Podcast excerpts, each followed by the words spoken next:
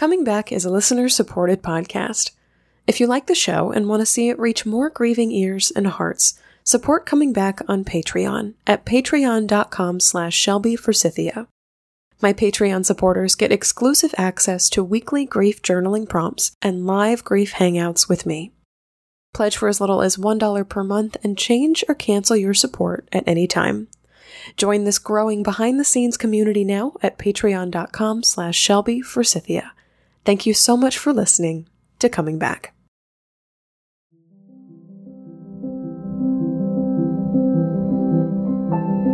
Hi there, and welcome to Coming Back, a podcast about coming back to life after death, divorce, diagnosis, and more. On today's show, I'm talking to the podcast host of You, Me, Empathy, Known Wells, about growing up in a violent home and the anxiety, depression, and anorexia that almost stopped his heart. Also, this week, I'm talking about the agony of comparing grief and pain and sharing the grief recovery method's helpful statement that grief is a measure of time and intensity. I'm Shelby Forsythia, an intuitive grief guide and coach who speaks, writes, and teaches powerful truths on grief and loss. My mom's death in 2013 set me on the path to becoming a lifelong student of grief, and I use what I learned to equip others with the knowledge to heal and remind them that they are not alone. Because even through grief, we are growing. Let's get started. Hi, everybody, and welcome to Coming Back. Thank you so much for tuning in today. Before we jump in, just a quick reminder that our next live grief support hangout is coming up a little less than a month from now on June 24th at 8 p.m. Central Time. These calls are your opportunity to ask me anything, as well as dive deeper on grief, loss, and all of the conversations we've had here on Coming Back. I love how each and every month our group chats grow organically, and I usually end up coming away with at least one or two grief book recommendations and a podcast or a YouTube video to watch later.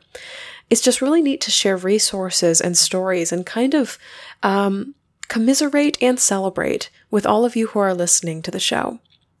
If you'd like to join this live grief support call with me and other listeners of Coming Back, all you have to do is pledge to support Coming Back at any level at patreon.com slash Shelby.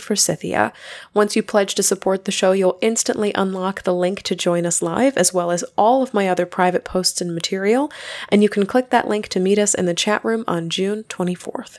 No fancy software required. I would love to see you there, grief growers. You can find the link to join us, which is patreon.com slash Shelby Forsythia, in the show notes for this episode.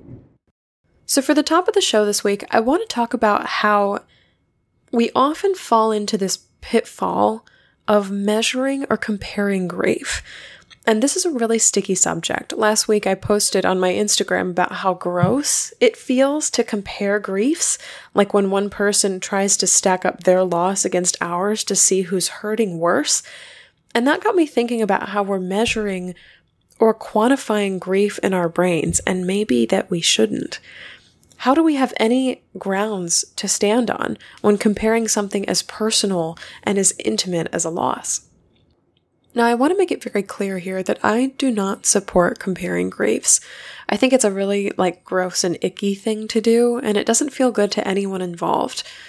If you quote unquote win a grief comparison argument, you're presumably the one who's in more pain, which sucks. And if you quote unquote lose in grief comparison, you're probably in as much or more pain than the person who quote unquote won, but you have the additional pain of having your grief invalidated by comparing it to someone else's. And that sucks too. No one is a winner. No one feels good when comparing griefs comes into play. The modality that I was trained in, the grief recovery method, teaches that the grief that we feel is made up of a combination of time plus intensity. But let me be clear here again and say that the grief recovery method is not measuring grief so that we can go out and stack up our losses against other people's. It's so that we can affirm and validate the pain of our grief for ourselves. The grief recovery method reminds us with this visual of time plus intensity that we can grieve just as much for a person we've known our whole lives as we can for someone we've only known for a little while. In my own world, this is why my grief over losing my mom, who I knew and loved for the entire 21 years of my life, ranked about as high as my grief over losing my former fiance, a woman who I had only met and known for eight months, but who I had a very, very, very intense emotional relationship with. I think what the grief recovery method highlights here is that time is important, the amount of time that we spend with somebody, but also the level in which our heart is invested. Relationships are really wonky things, and that we can experience a lot of life with someone over a long period of time. So, like a parent, a child, a longtime best friend. We can also experience a lot of life with someone over a very short period of time. So, like a romantic partner, a boss, or a mentor, or what I like to call a seasonal friend who supports you and interacts with you at a really intense level during a hard or a difficult season of life.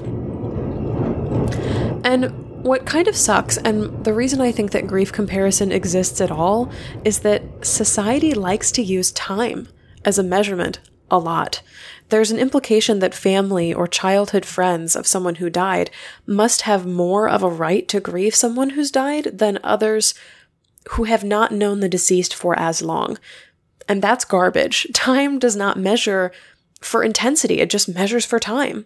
The time that you knew someone is a valid reason to grieve. They were in your life for a period of time and now they're not, and that's very hard to adjust to. Grief is defined as the end of or change in what your life was defined as normal. So anything that was considered normal is now over, and that is worth grieving. So if this person was a part of your life for a long time, that's worth grieving. But what society often fails to measure for, or almost kind of discriminates against, is intensity, the depth of the relationship you had with someone, the amount of life that you experienced with them in the time that you had. So things like, were there a lot of emotional ups and downs? Did they see you through a job transition or the death of a loved one or a major period of transition in your life? Were there these big declarations of love or feelings that you've met this friend or partner before and are picking up where you left off in a past life? Like we meet these people we're just instantly connected to. Did you share like really deep things like secrets or personal information together? Or was your relationship intimate at a level you did not share with anyone else? That can be defined as intensity. The newlywed spouse of a man who dies has just as much a right to grieve him as his mother. The best friend of a terminal cancer patient has just as much a right to grieve her as her daughter. The across the cubicle coworker of a much loved public figure has just as much a right to grieve him as his brother. If you're feeling insecure in this idea of, am I allowed to be grieving this much? Do I have a right to be in this much pain? How come other people are stacking up their loss to mine and trying to tell me that I should be grieving less or more? Remember, if you're wrestling with this, that grief is a combination of time and intensity. The amount of time you knew someone is just one aspect of your grief for them. The other is intensity, this depth and breadth of what you shared together, the stuff that literally creates these intimate human relationships. One of my favorite examples of grief comparison, if I can have a favorite example of grief comparison, is of this woman who attended one of my very first grief gatherings in Chicago. She was coming up against this pitfall of comparing griefs, but in a really, really sinister way, in that she was comparing her griefs to each other. So she wasn't comparing and contrasting her grief with another person's grief. It was literally she was lining up all of her griefs and comparing them to each other. And she was really struggling what was happening in this moment was that her parents were getting older and dealing with mental and physical health issues, and they were turning to her to care for them in their final years. They knew they were approaching death. And she was carrying this grief, this anticipatory grief for them as they came closer and closer to their respective deaths. But she wasn't grieving hard, and that really confused her. She was like, These are my parents. Shouldn't I be more upset that I'm in the process of losing them? But when she laid out her relationship with her parents, she told this story of being related to them and knowing them for a long time, but never really being attached. There was a lot of toxicity in their interactions together, so she set boundaries as early as she could and she left home. She lived far away. She had known her parents for a long time, her whole life, but the intensity of her connection to them was not very strong. We shifted to another conversation and she started to cry. When I asked her a few more questions, she said, Every time I cry about someone dying, I'm crying for the same reason. My biggest grief so far has been my cat. This orange cat that I had for 10 years and was with me through moving and boyfriends and breakups and job hunting in a new city. Thinking about his death shreds me to pieces inside. So she didn't know her cat for a long time, but the intensity of an intimate and personal relationship of this unconditional love was most definitely there. I know some of you listening have this in your own lives, grief growers, where you're grieving for someone you didn't know for very long in a really intense way, and then someone who's been with you your whole life maybe doesn't get as much of your grief. Like maybe it's just not dispersed that way. And what society would believe is backwards or nonsensical, I believe, and the grief recovery method believes and teaches, is perfectly normal grief. Of course, you can grieve for a cat more than you can your parents. Of course, you can grieve the death of a miscarried child more than your coworker who you've been working with for 19 years. Of course, you can grieve the dream of a life you wanted to live or were supposed to have more than a person who is a physical part of your life. This quote unquote measurement of grief, time plus intensity. How long have you been in a relationship with a person, animal, place, or dream? That's time. But what is your connection to this person, animal, place, or dream? That's intensity. Both time and intensity are measures of the depth of our pain and grief, and they're reminders to us that longevity and proximity and blood ties are not the only valid reasons for grieving, as much as society likes to hammer that into our heads. We know, as grievers, and our hearts know too, who and what we're truly connected to and bonded with in terms of intensity, and there is grief there too. In summary, at the top of the show today, don't compare griefs, guys. But if you find yourself falling into this comparison trap, whether you're arguing with yourself in your own mind or sitting across from a human person who's trying to stack up losses with you, remember that grief is measured by time and intensity, by the length and the depth. And while we can know pretty close how much time we've been in a relationship with something we've lost, it's not always easy to determine intensity. Give yourself grace and the people around you grace as you're grieving. And remember that everyone's perspective on time and intensity will be personal and unique to them. Everyone's grief is different. The grief recovery method likes to say that all grief is felt at 100% for each person. And that 100% is made up of time and intensity. If this rings true for you, I would love if you shared your story with us about grief comparison in my private Facebook group, The Grief Growers Garden. I'll be posting about time and intensity later this week. Up next, I'm talking to Known Wells, the host of You, Me, Empathy, about harnessing empathy and vulnerability in dealing with anxiety, depression, and anorexia. Grief is setting sail twice on the 2020 bereavement cruises. To join a boatload of grieving hearts for interactive grief workshops, heart healing craft projects, circles of hope, and a beautiful candlelit night of remembrance at sea. Request more information at comingbackcruise.com. You'll be contacted by the cruise's organizer and previous Coming Back podcast guest, Linda Finley, to hear more about your choice of two tropical cruises setting sail in 2020. And when you're ready, she'll help you reserve your spot on board. Bereavement cruise cabins do go quickly, so request more information now at comingbackcruise.com where grief finds support and community on the open sea. Known Wells is a mental health advocate, writer, doggo lover, runner, empath, and feely human. He has depression, anxiety, and is in recovery from anorexia nervosa, but these are just components of him, not all of him. Known as the creator of the podcast and community, You, Me, empathy, a safe space for others to share their mental health stories. He believes deeply in the power of vulnerability and empathy as integral foundational elements to recovery and mental health awareness. Known writes about mental health, his eating disorder journey, and other feely things at knownwells.com. Known, I am absolutely thrilled that a listener of Coming Back has connected the two of us in the podcast sphere as grief slash empathy slash loss slash heart centered podcasters. And I'm just so excited to have you here uh, with your story in the show as well. So if you could please start us off with your loss story. What brings you here today? Sure. Yeah. And thank you so much for having me.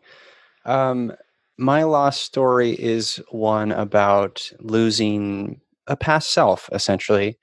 I grew up in an environment where I felt fear a lot. I was scared a lot. I was emotionally guarded. I um, I had a father who was violent and he terrified me.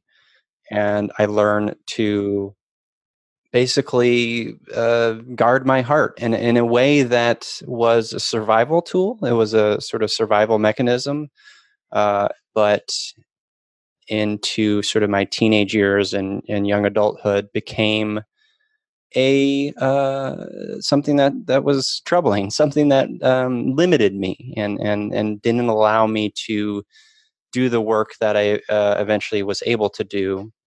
You know, now I'm 37 years old and had a long time to work on that, but um, that, self being a sort of sensitive, scared little boy. Uh, even though that that was challenging and, and difficult and um, i look back on that little boy and i, I kind of i want to hug him you know?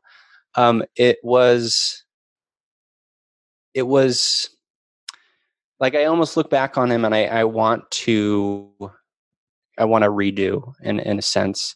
And but i've i've sort of losing that part of myself. I've had to i've had to move on because uh, it led to essentially, um, you know, I was undiagnosed depressed, anxiety. It led to uh, anorexia, and uh, you know, I almost died. And that was sort of like a, a big wake up call for me, and, and a big turning point in my own mental health journey. In seeing that, um, okay, this this guard you have around your heart is uh, not serving you, and um, I've had to um, really create my own life again. I've really had to establish an entirely new identity uh, um, by you know first leading with my heart and opening that heart and not having it so so guarded. Um, so that's that's kind of the the the general of my of my lost story. Thank you so much for sharing that with us. And the first thing that I'm really curious about is was this realization of I am guarded. This is essentially killing me. I need to open up my heart. Was that like a lightning bolt for you where things kind of turned around and changed overnight? Or was it more of a gradual process of like, for lack of better phrasing, reintroducing your heart to the world again? That's a great question. I it, it was definitely a gradual process because I had the added sort of wrinkle of uh, being 118 pounds, anorexic, and uh, the doctor essentially telling me my heart would would stop. My heart would literally stop if I uh, continued in that manner. And so, um, like the the physical ramifications, there's like a physical element there, then obviously the emotional side. But um, it was certainly a gradual process. I I needed to. I realized I needed to uh, open my heart and allow the the the the stuff that was just all under the surface the stuff that i had learned to kind of stuff down and and and hide from my father and hide from my mother even hide the cutting that i did hide all these things that i did as a kid because i was i was scared and terrified and deeply sensitive uh, those things i couldn't do anymore because I, I felt like if i did them i would i would literally die and so it was a it was and has been i mean it, it's a life journey but it it took a good probably 10 10 15 years um, I'm still working through it, honestly, in therapy and, and other other uh, modalities. I'm I'm still working through it. I just want to take a second to validate this story for you and for grievers who are listening as well. That fear and anxiety and stress and just being under this constant pressure can manifest in the body. I think there are so many uh, unfortunately so many grief professionals, but even just so many people that we're surrounded by, whether they're coworkers or people we see at religious institutions or even people we see on the train that have this sharp, sharp disconnect between what we're thinking and feeling in our minds and our hearts and what's expressed in us physically. But I literally think it's possible to wear fear or to have our bodies be made of fear. Oh, 100%. Um, uh, if you've ever read the book, the body keeps the score, um, which is mind blowing. It's it it tells us you know the story of like how we hold these traumas in our bodies, our physical bodies, um, and it's uh, it's it's really it's a book I recommend highly if you haven't read it. I love it. And I actually, that was definitely on my to read list because you're not the first person that's come on the podcast and recommended that one. And I'm like, I got to get to it one of you these do, days. You do, um, it's it's incredibly powerful and i experienced that in my own story as listeners will know i suffered from massive adrenal burnout after my mom died and um, i don't know that i was in a situation where i almost died but i regularly felt like i was dying and that's almost uh, I don't think my brain could tell the difference, and that was really hard. Um, and so I think our our bodies really, yeah, they keep the score of like what's going on, and even as different times of year roll around, we feel our griefs or the, our milestones over and over and over again. So, one of the things that I am processing actually uh, currently, um, a recent occurrence, uh, and it's it's very related to this. So, I don't have a relationship with my father, and um, I do have a relationship with my mother. However, recently, and I won't get into the the full details, but recently she's essentially, I think she's holding on to my previous self. She, in her mind, I was a very happy child. Um, I was a um, someone you know who was happy go lucky and sensitive and and and i think uh, there there is some truth there but it's come to a, a place where that that that part of me, that self, um, I I can't be anymore, and she is essentially looking at myself now, who is who is you know leading with my heart, who is finding all this beauty in in sort of emotional wayfinding and empathy and these things I I, I hold dear. Uh, she's finding those to be um, negative negativity um, and and um, uh, and and vile, uh, and and she doesn't understand them, you know. And she she went so far as um, basically telling me to prove to her that I cut myself, and I had to show her my scars. And she looked at those scars, and she says, "I don't see them." So there's something going on there, and I won't get into all that. There's a lot to unpack there, but I do I bring that up only because I think that she is still holding on to the self I was. And I think a lot of people can probably relate to that with uh, parents. I think they they get this idea, this sense that their children uh, don't change uh, and don't grow and don't um, transform in ways. And I, I think um, the thing that I, I've learned is that we need to meet people where they are and accept them and see them. There's so much like beauty and growth and learning in that. And when you don't have that and you're invalidated it's so it's difficult you know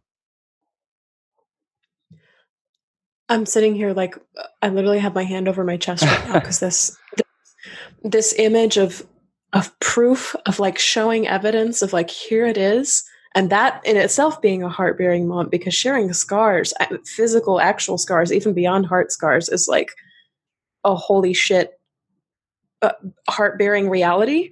Um, so to be there and be showing scars and for her still to say, I don't see them is, it's like, um, it's like an ultimate shutdown or an ultimate invalidation or I am making an active decision to not join you in how you're going on this next journey. Like, I'm not joining you on this next journey. And it's really um, insistent. And you say, yeah, absolutely, this applies to parents. And I actually, um, I was requested to give a quote for an article uh, earlier this morning about uh, the parents of unplanned children. So children mm-hmm. who are, you know, maybe the pregnancy was an accident, but they decide to keep the children anyway.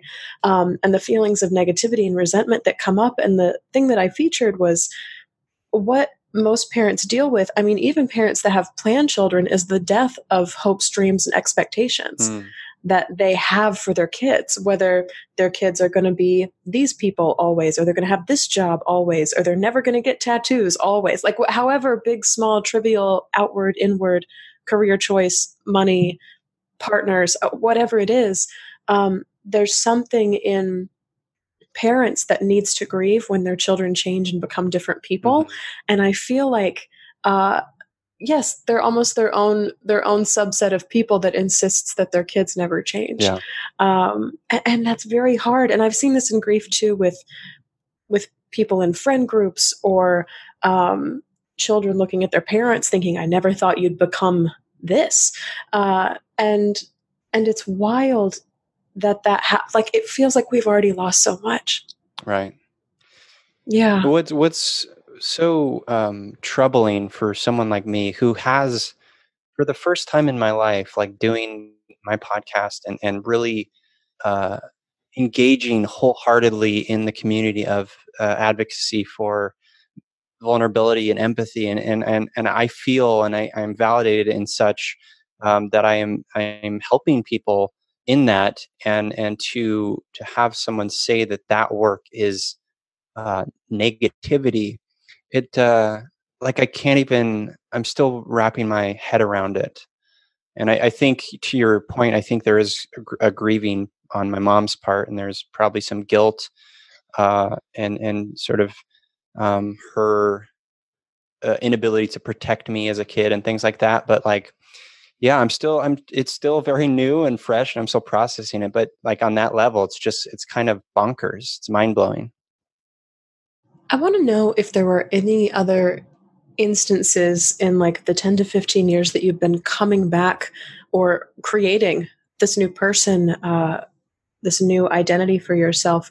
I wonder if there are any moments that you would consider like revelations. Like, what have you learned that maybe has totally changed your perspective on how you're allowed to show up in the world or the type of person that you really want to be? I mean, anything that really has sparked maybe some leaps and bounds for you? Mm.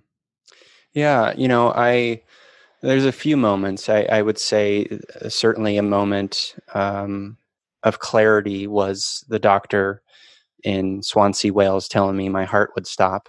That was a that was a a big one. I think um, you know. So my listeners know that I spent uh, about six months studying abroad in my uh, uh, sophomore year at college in Swansea, Wales, and I, I uh, it was it was at the height of my uh, anorexia, and during that time, I remember um, very fondly my my dear late grandfather sending me um, just the silliest, goofiest postcards. He would send me like one a week, and um, I remember finding um, reminding myself and, and and I've done a lot of thinking about this in retrospect, but like reminding myself that levity is such a huge part of um, the totality of our mental health. Like levity for me today is such an important part of um, reminding myself to not take life too seriously, reminding myself that um, I can't control everything, reminding myself that that laughing can be such a healing uh, activity. Um, you know, that's a huge one. I think another one that really sticks out is I um, I played soccer for many years, and I, I went back. You know, this was I was still in sort of new recovery from anorexia, and I went back to uh, like an alumni game at my high school, and I remember my old coach telling me, to uh, go eat a sandwich, and that has stuck with me as a um, as a point of um, like I don't think he was trying to be cruel. I think what I took away from that was okay we need to we need to learn and we need to educate people on how to interact with people who are are processing trauma and dealing with mental illness and and and and other things and um and so like that was a that was a huge point in sort of kicking off this own journey for me. Another last one i'll say is i have a dear younger brother who uh, has schizophrenia and that has been a uh, really at times grueling, at times beautiful sort of learning process for me to learn how to show up for him, uh, to create the right boundaries for myself, to uh, recognize that I can't sort of control what he is. I have had to learn how to also um, validate his reality, which is different from my own. And uh, so those are those are a few that that really kind of stick out for me.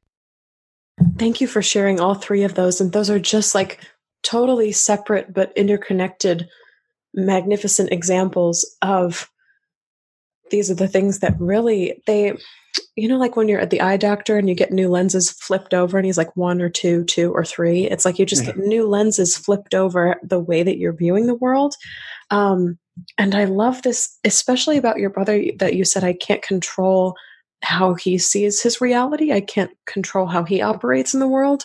Um, and that harkens back to a previous episode of Coming Back where I interviewed the author Kerry Egan, who, while she was delivering her son, uh, they gave her ketamine instead of another anesthesia and she actually suffered a psychotic break for about six months as a result of it and so she had high levels of like hallucinations and psychosis and all this other stuff and was living in a reality that no one else around her was. And from then on, as a hospice chaplain, she's like, nothing that anyone ever tells me I'm going to think is crazy ever again.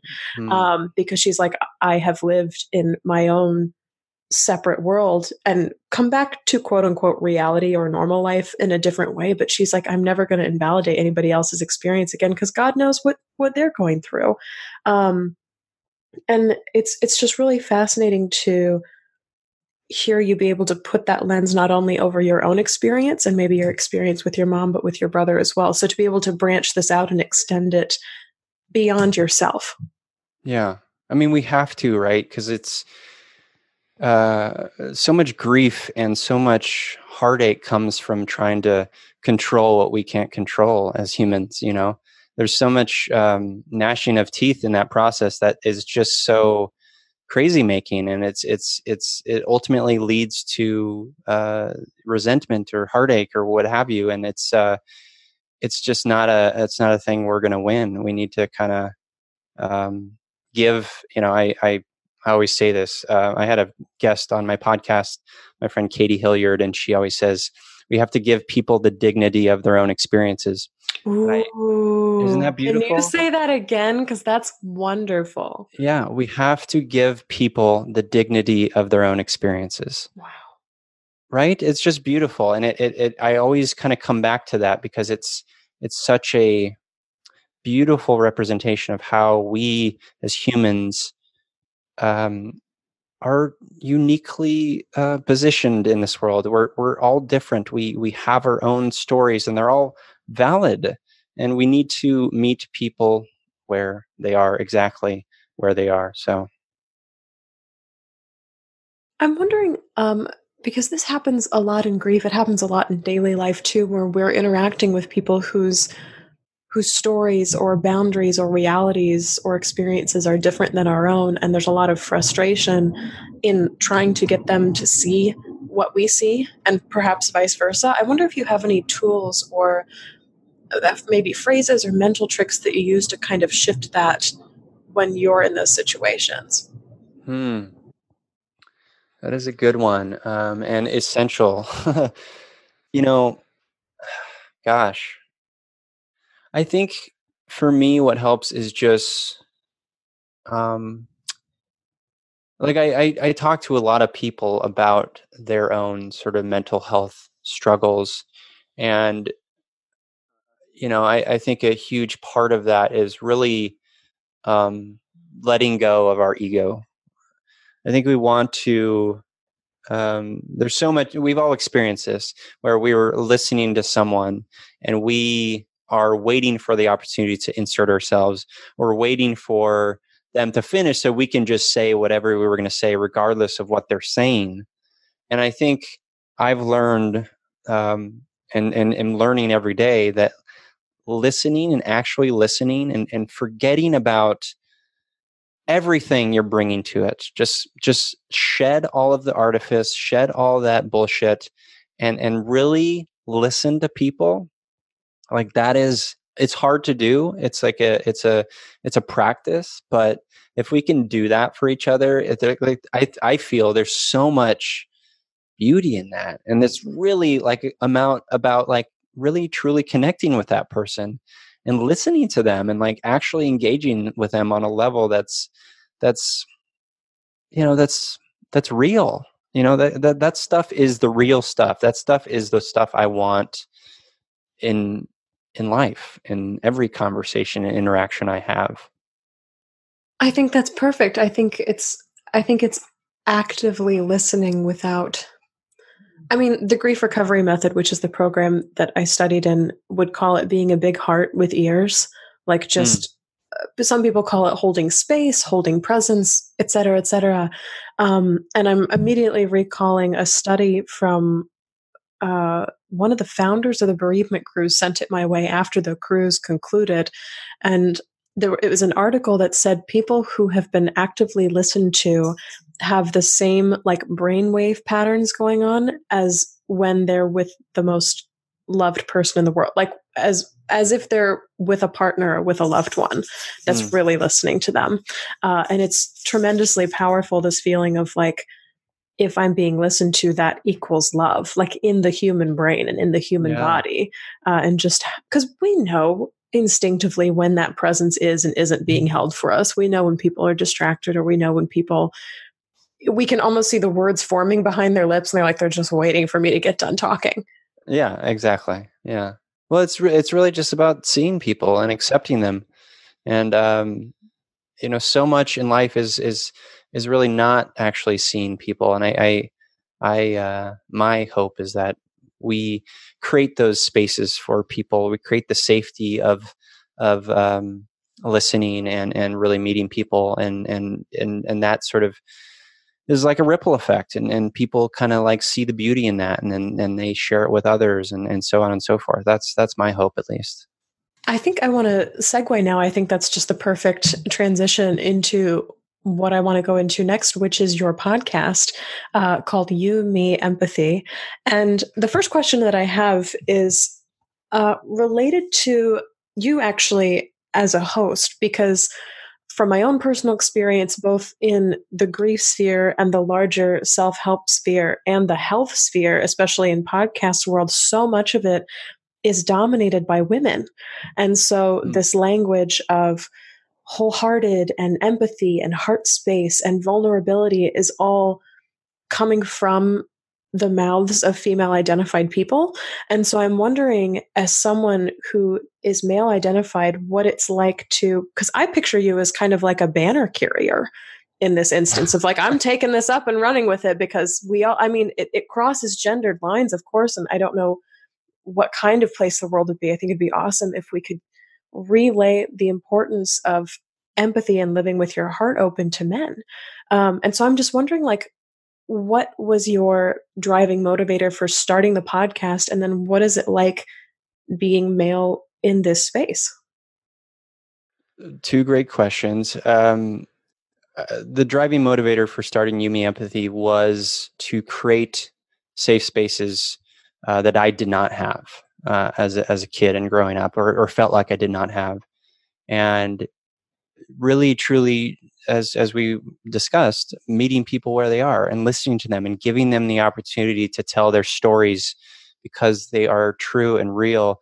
And one of the things that i've i uh, i i talk about a lot is the importance of recognizing that the emotional experiences of a unique person is real to them so as an example, um, I have I've told this story on my podcast, but when I was nine or ten years old, I was with my brother, and we were playing with this uh, stray kitten in the house. We found the stray kitten outside. We brought the kitten inside. We were playing with it. We, you know, we love animals, so we were playing with this little kitten. My dad comes downstairs, yells at us, "Hey, I'm allergic. Get this cat out of here." So we do, uh, and of course, we are. I'm nine, ten years old. My brother's, you know, seven. Uh, we brought the kitten, the kitten back in, and a couple of minutes later, my dad yells, storms toward the cat, grabs the the kitten by the scruff of its neck, uh, marches upstairs. Uh, meanwhile, I'm kind of crying and, and saying, "Stop! Stop! Stop!" Kind of following him. Uh, marches out onto our deck, which is second floor, and base, basically does a football throw of the cat, hundred yards into the air, and I I um, I remember bringing that that story and that emotional experience to my mother, and uh, this was a year ago or so, and she's like, "Oh, that didn't happen." Um, and and uh, you know, my sister said it did, you know, of course, but like the point is, like we each have, even if like the details of that aren't exactly how I just spoke about them, the emotional reality of that experience is 100% real and valid and true to my experience. So I created You Me Empathy because I want to give people um, that space to recognize that their emotional experiences are true and valid and beautiful. And I want them to feel less alone and to allow for healing and connecting and growth. And um, as far as being a man, um, I, you know, growing up with a father who was very arrogant and and very uh, narcissistic and tyrannical and and um, I just I did not like him one one iota. That's sort of I, I think I'm I'm biased toward um, appreciating women more. But I, I think if I'm being perfectly honest with the question, I would say I don't really think about it honestly. I hmm. think certainly there's a lot of work to do for men like men need to open their hearts and and and and shed the the the, the artifice that we need to be kings and we need to be strong and all this bullshit that means nothing um, and i think a lot of men get caught up in that but i i so i don't really think about the gender i really just want to be um, I call myself a feely human. I, I, I want like I that's who we all are. We all have the capacity for vulnerability and looking inward. Um, maybe some people are more sort of progressed on that journey, but I think we all have that in us. So I don't really think about the the gender side of things really. I think that's a perfect response because it kind of speaks to that idea too of like just show up. Mm-hmm. Yeah. Yeah. Um, I literally wrote down a question. I'm not sure where it's coming from, uh, but so much of your your former self, this identity that you lost, this the boy that you'd like to hug that you used to be, uh, was so based in and rooted in fear. And I want to know. This can sound like a flippant question, or it can also sound like a really deep question. But is there anything that you're afraid of now? Um, I don't think that's a flippant question, by the way. Um, anything that I'm afraid of that that is a that, I think that's a tremendous insight, honestly. Um, because I I don't think there really is. I don't I don't fear much. I don't fear death. I don't fear dying. I don't fear you know wild animals you know murdering my face, whatever it may be. I I just I I think I've come to a place in my life. Again, I'm I'll be 38 this year. Um, I've I've just I don't have the emotional energy to to to f- really think about that stuff. Like I I really am embroiled in empathy and vulnerability. That's like my jam, um, marmalade jam, and it's just I yeah. So I don't let me backtrack for a second. So, growing up with my parents, um, the things that I've learned through therapy is that I I, I, think there's narcissism of both sides of my parents, and I, I think I've I still sometimes have a hard time with the concept of um, being loved and and like I deserve any love. So I will find myself in moments where I mean I'm experiencing some joy. It's perceived as joy by my friends, and then I halfway through I shut down because oh no, I'm experiencing joy. I don't deserve this and that's that's a thing that I struggle with. It's and maybe there's a little sort of fear that that that will sort of um, steal me from more sort of joyful experiences. But honestly, I'm I'm becoming more and more mindful of it and aware of it and and getting better at sort of processing it. But to your question, I don't I don't fear much and that may be a sort of blind silliness but honestly i don't care like i i i think this planet is beautiful and lovely and and also chaos in a way and i i kind of give into the chaos i think massive massive personal overhaul and also living in in dysfunction, not being in tune with our bodies for so long, and then coming back to that, it's like, well, there's. I tell people all the time, I'm like, I feel like I kind of seen the worst thing that there is in the death of my mother. And so, like, new stuff, like even the death of my dad or the death of my sister or like the death of people that I'm really close to, I'm like, nothing will ever be that dark Mm, like yeah. ever again like that scale and level of darkness because it was the first time it happened i was so young i didn't have any coping to like there were all these things like heaped on like you will never get that first experience of it being so so so so so so dark ever again and so for me and this you know grief growers listening to the show this may or may not apply to your personal experience but like i fear very little as a result of that. Like, I, I don't know. There's things that like stress me out, but, and there's things that I'm working on for myself, obviously, because I don't, a fearless human is not a perfect human by any means.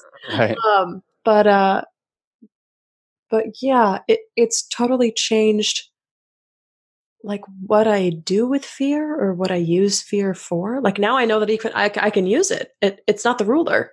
Yeah. Um, which is, which is really cool. It's a, it's a neat, and bizarre place to be because I think so much of the rest of the world does operate with fear in the driver's seat. Hmm. I, I, that's a beautiful insight. Like I, I, you hear about that where you know someone, you know, I haven't had any, uh, you know, sort of real deeply personal uh, deaths uh, in my life, but you know, to hear you talking about, you know, your your your dad and that experience you hear these you know people who go through those traumas come to that. They said oh yeah I've, I've been that like what else can be as dark? Like that makes total sense to me. And i think a part of it is like a resilience recognizing that like look i've been through that.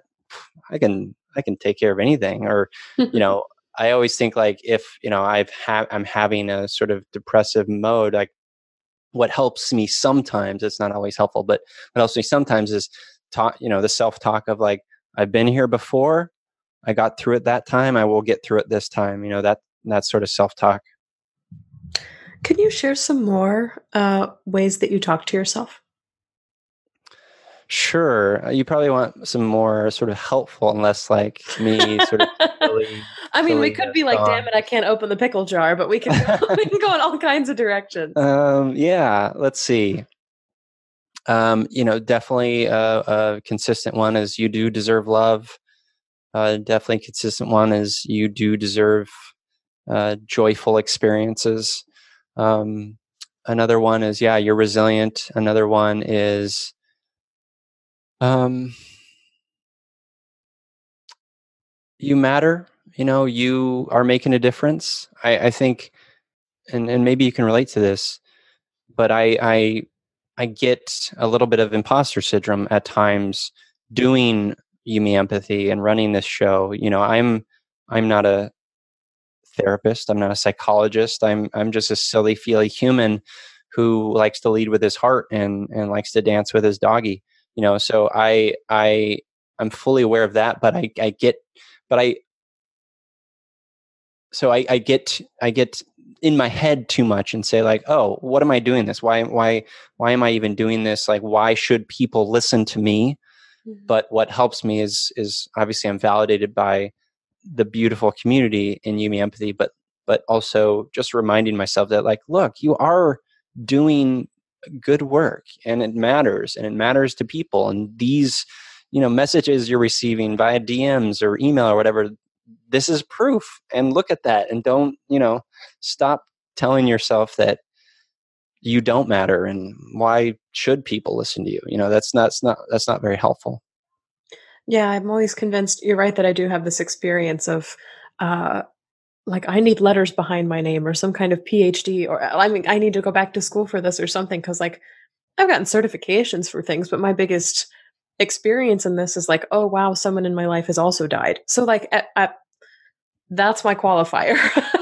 and that's a um, that's a valid and and that's a valid qualifier. Like that is that's life experience yeah, to speak to that, and it's like, do I want to keep chasing more achievements or am I going to look at what I've already achieved or am mm. achieving? Mm. It's a, yeah. it's like a subtle shift in perspective. It's like, where are we going with our, yeah. with our eyeballs and with our brains?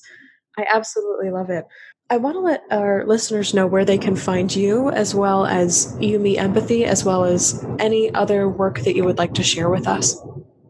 Sure. You know, I, I do want to, um, re-mention the, the body keeps the score for the listeners so definitely listen to that. Um, is this a section where we're talking about resources? Yeah absolutely. Share anything that you like that's been helpful. Okay so where to find you? Yeah yeah yeah. So the body keeps the score by bessel van der kolk. Um, a little panic which is a book by amanda stern about growing up with a undiagnosed panic disorder and just anxiety it's if you experience anxiety it's it's it's a memoir that's hilarious but also very life affirming um, I just finished actually Nora McInerney's book, No Happy Endings. Oh, don't spoil it. I'm so excited to read it. I won't spoil it, but it's it's hilarious and heartbreaking, but it it it's very much, you know, about grief. It very much is about grief. So I think your listeners would uh, find a lot of value in it.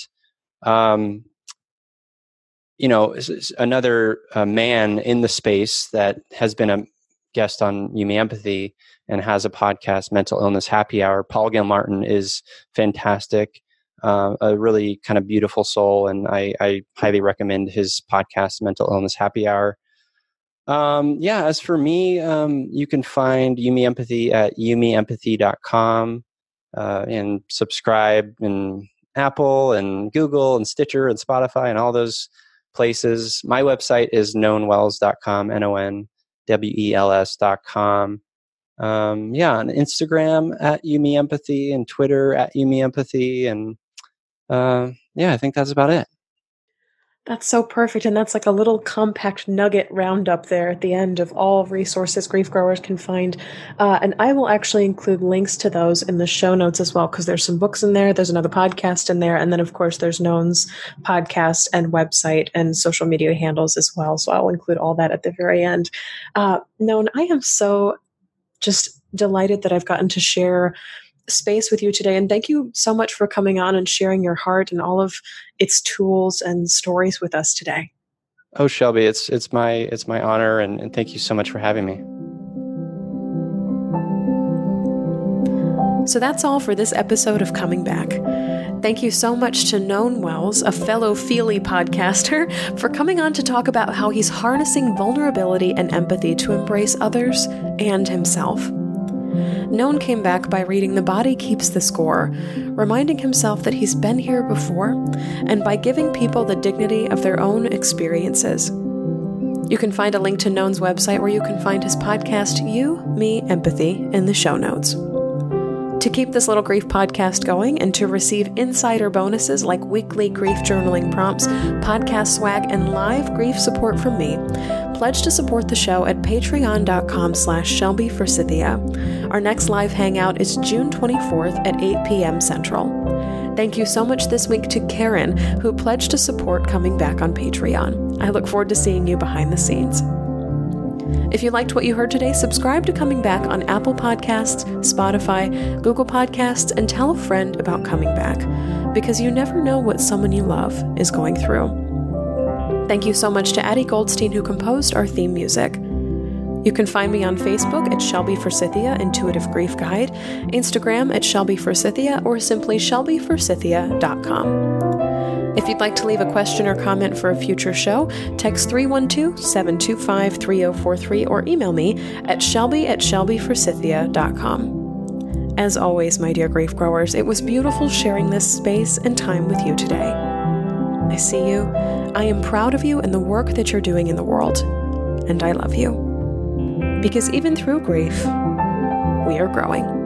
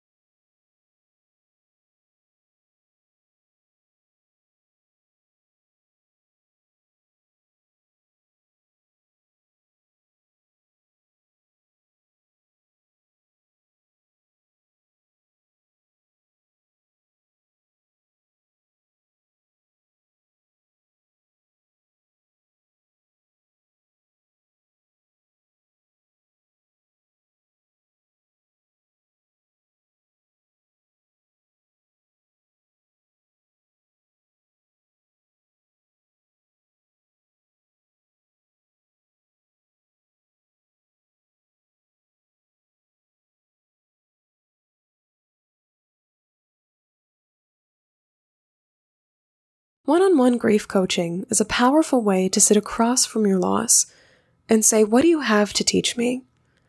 If you're ready to start sharing your story or you're looking for tools, exercises, and a map forward in the aftermath of loss, please head to shelbyforsythia.com slash grief dash coaching to fill out an interest form. Grief is a personal experience, but we don't have to go it alone. My heart and ears are here to witness and companion your grief story, and I would be honored to provide a foundation for you as we explore, construct, and navigate your own coming back. Find out more and get in touch for a free 30-minute consultation call at shelbyforsythia.com slash grief dash coaching. Give your grief the gift of coaching at shelbyforsythia.com slash grief dash coaching.